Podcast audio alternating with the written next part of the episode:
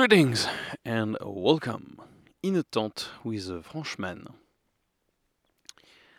Um, I have been wearing as a badge of honor um, the nickname Pomalo, even transformed it into Tomalo.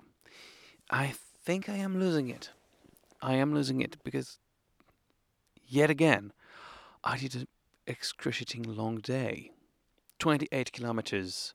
Actually, I think more because uh, I'm now off, off the track and it was quite a long way to go. But anyway, around a little bit more than 28.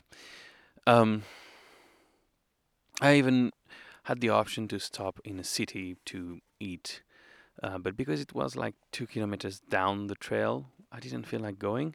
So I ended up walking more, more even.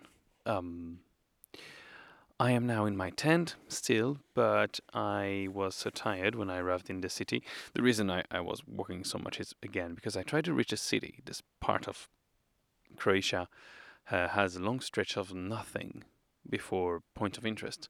Uh, and point of interest for a hiker is a place to eat and drink, um, especially fresh. Fresh water, fresh beer, fresh Cedevita, fresh anything I would drink literally anything that is fresh. I don't care what's the content. Just get it out of the fridge for me, and that's it. I will drink the shit out of it. Um, 32 degrees, walking on asphalt all day, you would drink anything. Because the water boils in uh, water bottles, and you feel like drinking piss. The water was actually so warm in my small bottle. I have a small bottle and two big bottles that I felt like drinking tea. But tea of nothing when you're warm and in the sun is not nice. Anyway, when I arrived in the city, I was so damn tired.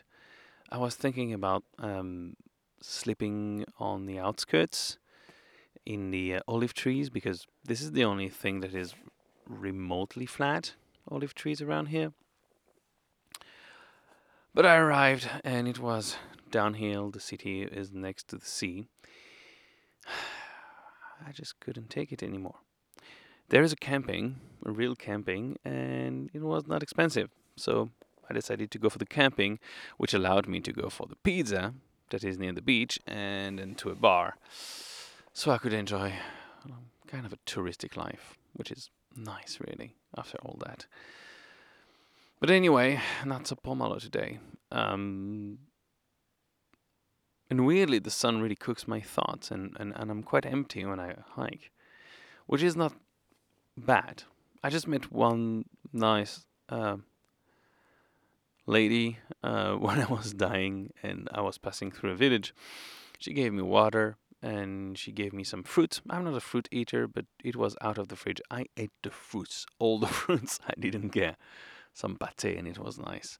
Um, the funny part is that she was named Fanny like my sister, and uh, she was bearing a Jew cross of David and a Catholic cross, the two of them combined. It was fun. I made a few jokes with them. Um, I like the fact that she's supporting both teams just in case, you know, uh, before the end. Um, it, it, she was she was nice, uh, and she had the biggest dog apparently in all of Croatia. Um, Berger something. Yeah.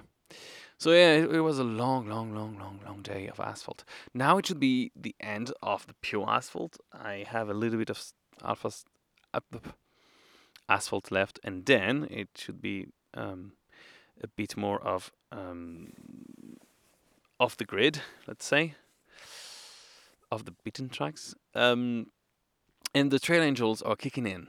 Uh, I should be sleeping in a real house tomorrow night with a shower, which sounds exciting, uh, even though I just took a shower.